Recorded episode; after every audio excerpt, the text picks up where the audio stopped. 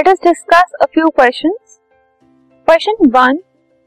If a trait A exists in 10% of a population of an asexually reproducing species and a trait B exists in 60% of the same population, which trait is likely to have arisen earlier?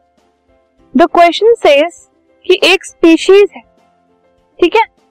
उसमें they are reproducing through asexual reproduction okay उसके बाद दो traits generate होते हैं trait ए और trait B मतलब एक characteristic है उनका ए और दूसरा है बी सो so, जो ट्रेट ए की एग्जिस्टेंस है वो है टेन परसेंट मतलब सिर्फ़ टेन परसेंट आ पाते होते हैं ट्रेट की।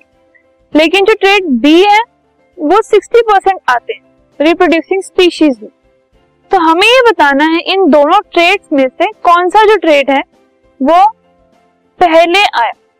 Is likely to have arisen earlier मतलब वो पहले अराइव हुआ। ठीक है?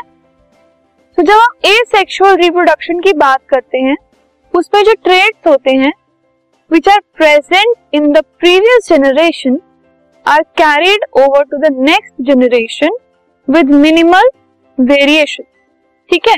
तो उसके जो ट्रेड्स हैं जो पहले वाली जनरेशन में प्रेजेंट होते हैं और जब वो दूसरी जनरेशन में जाते हैं तो उसमें वेरिएशन बहुत कम होता है। वेरिएशन कम होता है इसका मतलब क्या है? वो ऑलमोस्ट सेम रहता है। ठीक है? मिनिमल वेरिएशन मतलब वेरिएशन कम है मतलब कि वो ऑलमोस्ट सेम है। सो so, अब इस केस में अगर हम देखें तो जो ट्रेट बी है क्योंकि उसकी परसेंटेज ज़्यादा है तो इसलिए हम कह सकते हैं वो ज़्यादा सिमिलर है वो ज़्यादा सेम हुआ। तो जो ज़्यादा सेम है, उसमें सबसे कम वेरिएशन है। तो इसी वजह से जो ट्रेट बी है it is likely to have arisen earlier क्योंकि ट्रेट ए क्या है? टेन परसेंट जो कि थोड़ा कम है। इसका मतलब उसकी सिमिलैरिटी इतनी नहीं है, उसमें थोड़ा वेरिएशन बढ़ गया। लेकिन trait B sixty percent same है। इसका मतलब वो ऑलमोस्ट वो ज़्यादातर सेम है, उसमें वेरिएशन जो है वो कम है। तो ट्रेट बी जो है वो पहले अराइव हुआ।